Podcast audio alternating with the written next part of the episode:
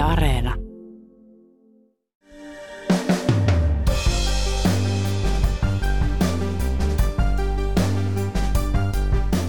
Suomalaiset kuluttajat tuntevat sen kukkarossaan. Sähkön hinta on ennätyskorkealla. Tulevana talvena hinta tulee nousemaan entisestään, jopa niin, että sähköntuottajat ovat ehdottaneet säännöstelyä. Viimeksi sellaista tehtiin 1970-luvulla. Pitäisikö katuvalot taas sammuttaa ja autotallien lämmittäminen kieltää kuten tuolloin? Tänään on torstai 4. elokuuta. Kuuntelet Ylen uutispodcastia. Minä olen Heikki Valkama.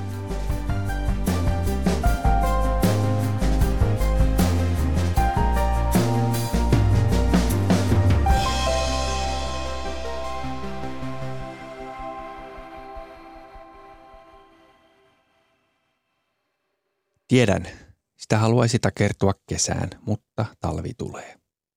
Sähkön hinta on korkealla ja ensi talveksi ennustetaan vielä korkeampia sähkön hintoja. Jo nyt suomalaiset maksavat ennätyskorkeita sähkölaskuja. Sähkömarkkinat ovat sekaisin, hinnat heiluvat. Kolme sähköyhtiötä on jo kaatunut ja lisää voi olla tulossa, arvioivat asiantuntijat.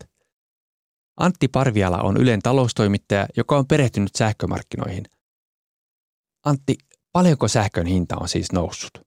Se on noussut paljon, siis se on noussut historiallisen paljon, että, että pahimmat, tai lähi, lähimmäs kaikkien aikojen ennätyksiä päästiin jo viime vuoden joulukuussa ja sen jälkeen on vähän tultu alas ja nyt on nähty sitten taas uudet, uudet piikit ja, ja tota, meno on, on, on hurjaa, että alan ammattilaisetkin vaan ihmettelee, että kylläpä on kova tahti. Uutisista hyvää iltaa. Kantaverkkoyhtiö Fingrid selvittää, saadaanko Suomeen ensi talvena riittävästi sähköä. Sekä kantaverkkoyhtiö että energiateollisuuden etujärjestö väläyttävät nyt jopa sähkön säännöstelyä. Ratkaisevaa jo viime vuoden lopussa hinnat olivat nousseet korkealle. Kun määräaikaiset sopimukset umpeutuvat, joutuu asiakas tekemään sopimuksen, jossa sähkölasku moninkertaistuu. Niin voi, voi sanoa, että nämä, nämä tarjoukset, mitä nyt on saatavissa, niin ne on moninkertaiset. Ne on kolmen, neljän kertaisia vähintäänkin ne, ne hinnat, joita, joita on nyt niin kuin sähköasiakkaat voivat saada sähköyhtiöiltä. Mutta sitten taas, jos, jos sitä sähkön pörssihintaa katsotaan, joka, joka on tavallaan siellä se näiden kaikkien hintojen ikään kuin perustana, niin se, siinä, siinä on nähty se, että, että, että hinta, hinta on ottanut uuden, uuden huiman hyppäyksen nyt tässä tässä loppukesällä, joka on siinäkin mielessä erikoista, että kesällähän hinnan pitäisi päinvastoin pudot, pudota ja nyt, nyt on tapahtunut ihan päinvastoin, että tämä on, tämä on todella omituista sähkömarkkinoiden kehitystä. Jos mä oon tämmöinen ihminen, joka on just tekemässä uutta sähkösopimusta, niin, niin pitääkö mun, kannattaako mun nyt tehdä määräaikainen vai, vai pörssisähköön perustuva vai millainen soppari?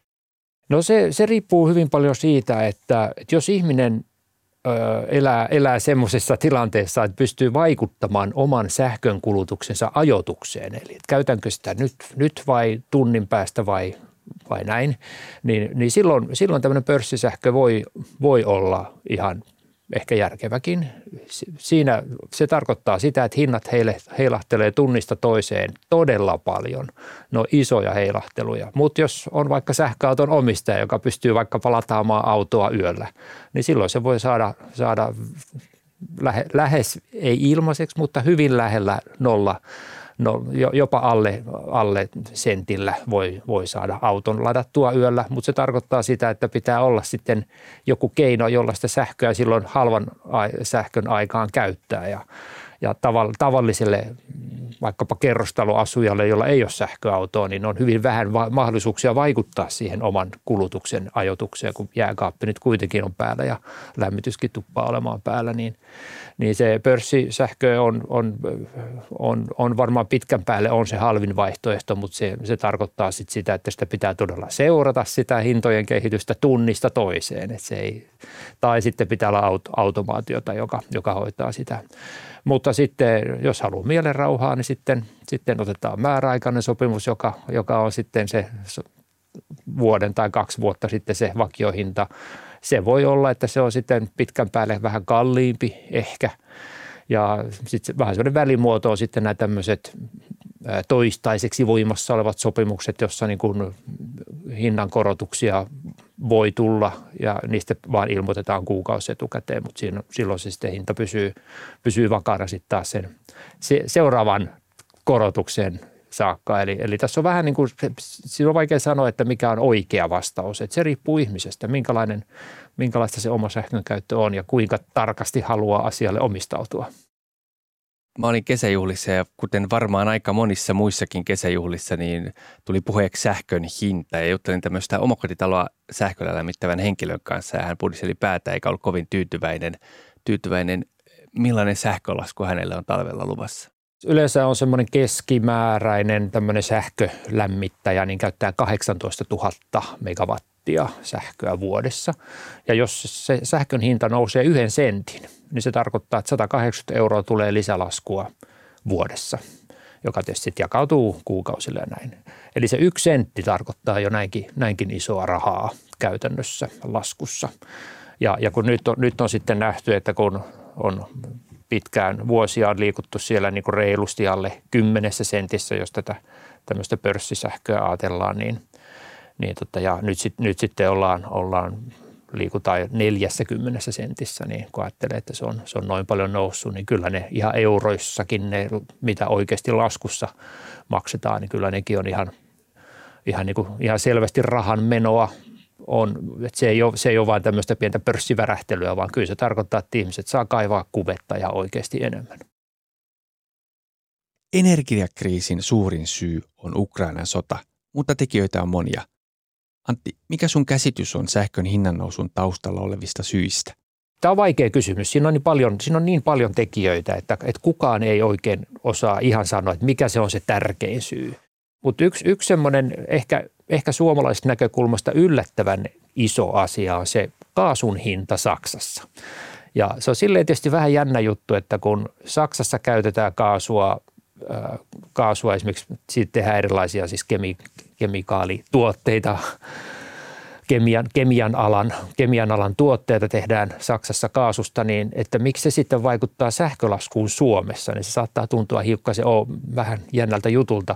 Mutta siinä on taustalla siis se, että Saksassa noin semmoinen 15 prossaa, kuudesosa Saksan sähköstä tehdään maakaasulla. Ja nyt kun tämä maakaasun hinta on pompannut, se tarkoittaa, että sähkön hinta Saksassa on on myöskin pompannut. Ja, ja kun tässä on vuosien varrella koko ajan lisätty niitä sähkön siirtomahdollisuuksia Keski-Euroopasta tänne Pohjoismaihin ja Pohjoismaiden, Pohjoismainen sähkö on niin kuin ikään kuin yhtä markkinaa ja nyt yhtä siihen pohjoismaiseen sähkömarkkinaan, niin Saksa on, on kytkeytynyt entistä tiukemmin. Ja se tarkoittaa sitä, että Saksan sähkön hinta heijastuu myös tänne Pohjoismaihin. Lisäksi Suomi on tuonut sähköä Venäjältä, eikä sitä nyt saada. Kylmän talvipäivän sähköstä jopa kymmenesosa on aiemmin tullut Venäjältä. Lisäksi taloudella menee hyvin. Koronapandemian jälkeen tehtaat pyörivät ja kuluttavat sähköä. Nyt kesällä jopa se, että Keski-Euroopassa ja Italiassa on kuivaa, vaikuttaa sähkön hintaan. Vesivoimaa ei siellä saada. Ensi talven sähkön kovaa hintaa ennustavat futuurit. Futuurit ovat nousseet tasaisesti koko vuoden, mutta nyt kesän aikana ovat suorastaan pompanneet. Futuuri tarkoittaa sopimusta, jossa esimerkiksi Antti ja minä sovimme, että Antti ostaa joulukuussa minulta tankillisen bensaa 2 euroa litra. Maksoi bensa-asemalla silloin mitä tahansa. Voi olla, että Tämä on kannattavaa mulle, että bensan hinta maksaa silloin asemalla euro 50 ja mä käyn hakemassa sitä sieltä siihen hintaan ja myyn sitä Antille sen. Tai sitten Antti on iloinen, koska bensa maksaa 2,50 ja mä menetän siinä rahaa.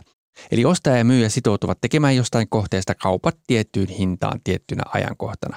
Nämä futurit on se tapa käydä kauppaa ja niillä sovitaan hinta etukäteen. Ja se, se kuinka pitkäksi ajaksi etukäteen se hinta sovitaan, niin se vaihtelee paljonkin ne voi olla, ne voi olla tota, lyhyitä aikoja, mutta, mutta semmoinen, missä, mikä on hyvin tyypillinen aika, niin on esimerkiksi yksi viikko, että viikoksi etukäteen esimerkiksi sovitaan hinta tai kuukaudeksi tai ehkä sitten jos vähän pidempiä aikoja on, niin sitten vuosi neljänneksen pituiseksi ajaksi sovitaan etukäteen, että mikä, mikä hinta tulee olemaan. Ja se voi osoittautua, että ne futurit on ollut ihan pielessä, että se voi osoittautua, että ne on ollut ihan liian kalliita tai ne voi olla ihan liian halpoja, mutta se on, se on ikään kuin kuitenkin se paras julkinen saatavilla oleva tieto siitä, että mitä, mitä tulemon pitää.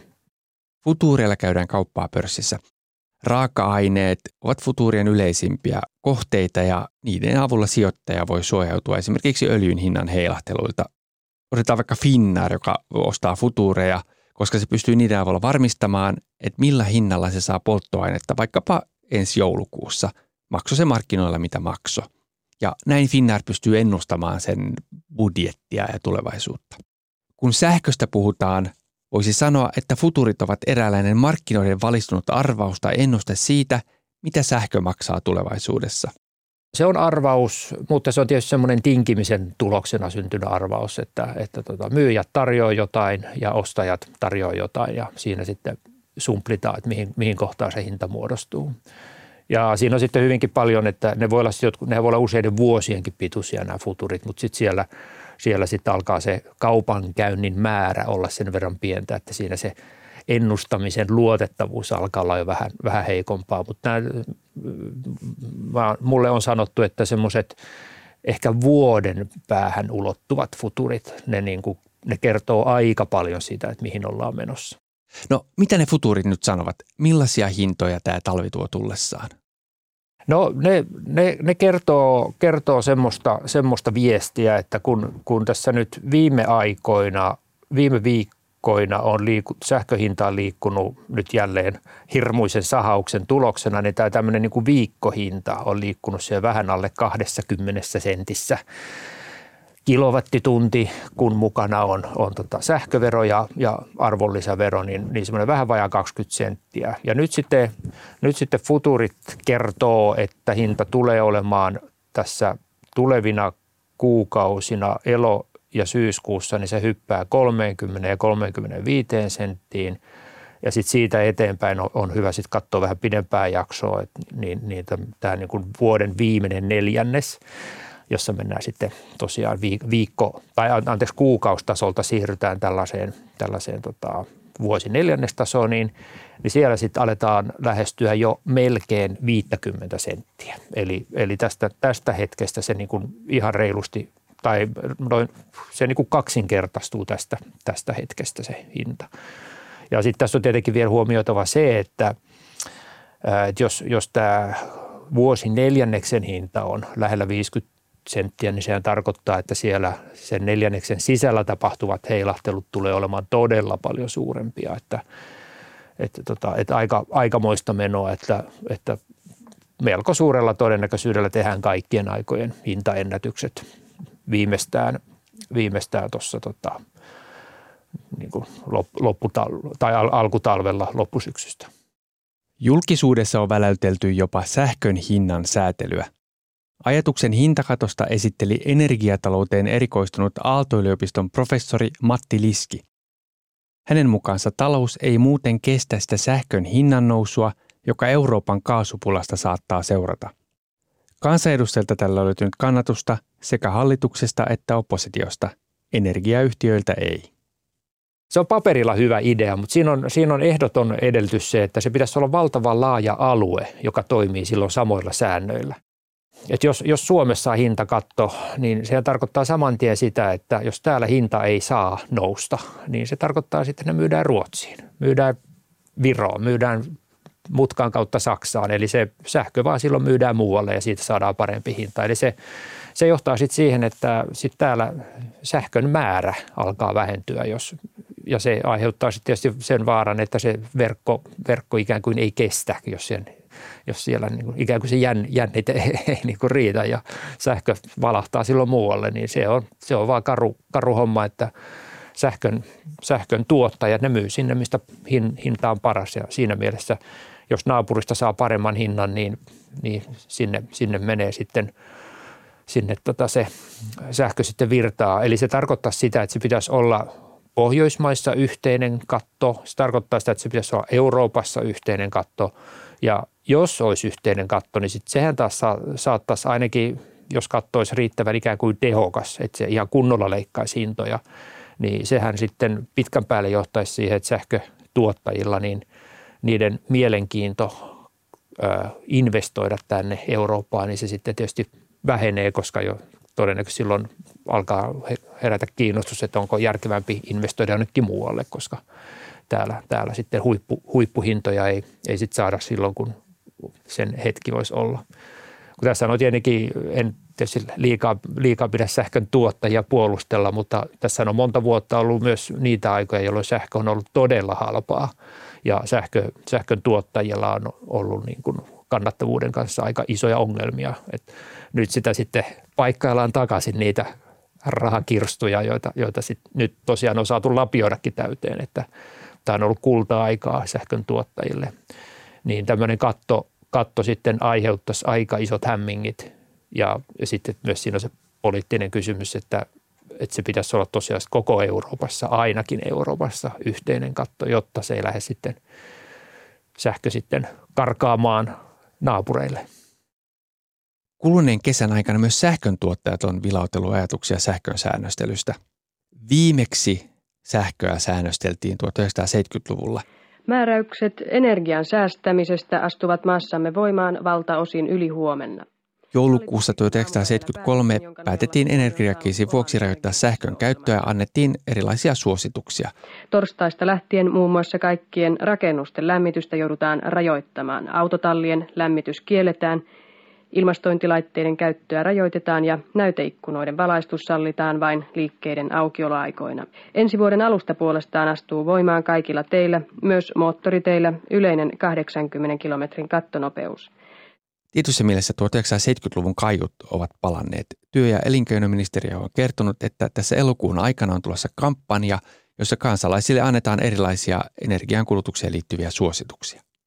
Siitä kampanjasta on, se on varmaan, se on vähän niin kuin auki vielä, että minkäla, minkälaista se nyt tulee olemaan. Tietysti näistä on puhuttu näistä, että vähän lyhyemmät suihkut ja huoneen lämpötilan pudottaminen yhdellä asteella, niin saa säästää sähkölaskussa jopa 5 prosenttia – Eli, eli kyllä niin kuin tämmöisillä, tämmöisillä pienillä asioilla, kyllä niillä niin kuin vaikutusta on ihan, ihan siihen omaankin sähkölaskuun. Ja, ja, ja sitten tietysti kun kaikki tekee sen yhdessä, niin sitten silloin koko maassa silloin vaikutusta.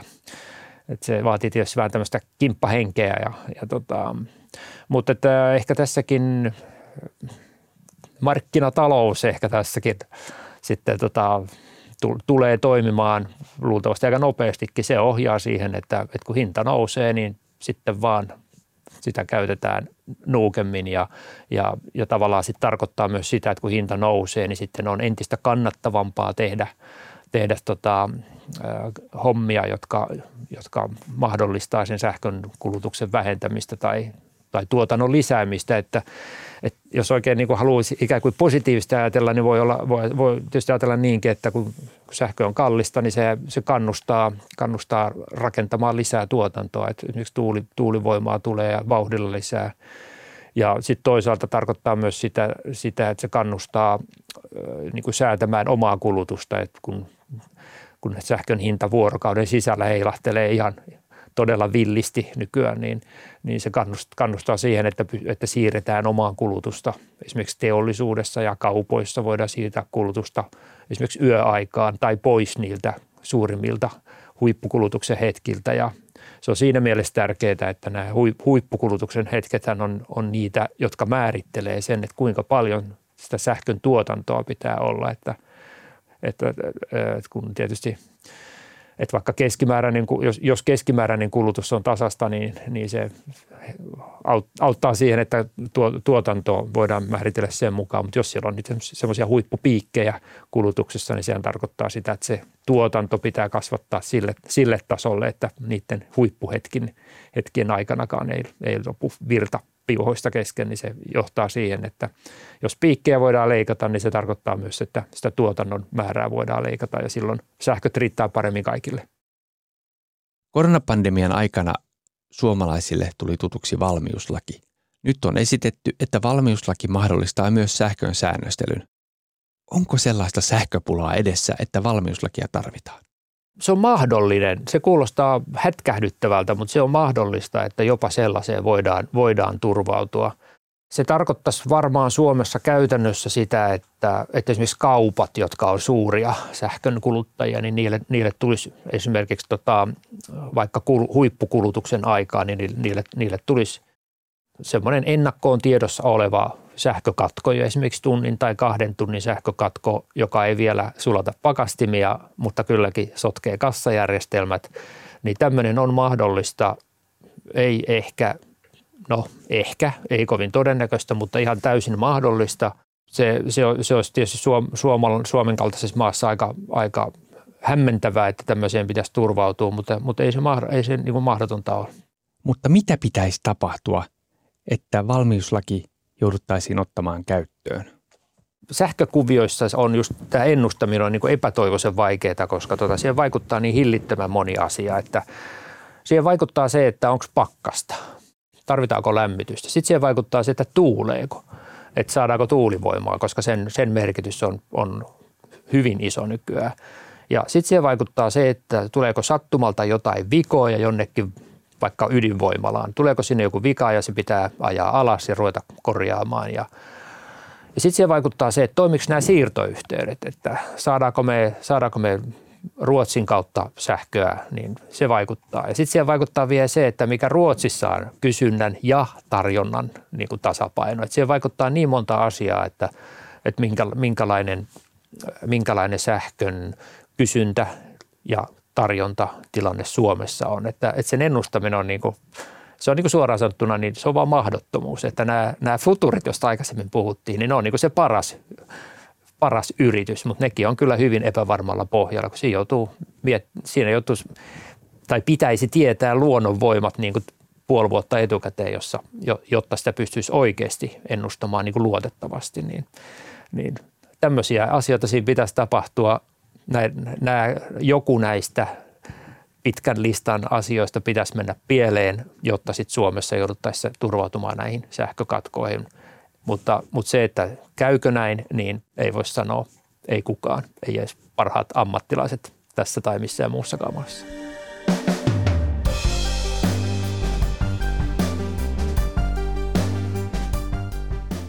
Kiitos, kun kuuntelit Ylen uutispodcastia. Uutispodcast ilmestyy joka arkipäivä kello 16 Yle Areenassa. Sieltä löytyvät myös edelliset jaksot. Palautetta voit lähettää sähköpostilla uutispodcast.yle.fi ja löydät minut somesta at Heikki Valkama. Tämän jakson äänistä ja leikkauksesta vastasi Jaana Kangas. Uutispodcastissa me syvennymme siihen, mikä on tärkeää juuri nyt. Kuulemiin.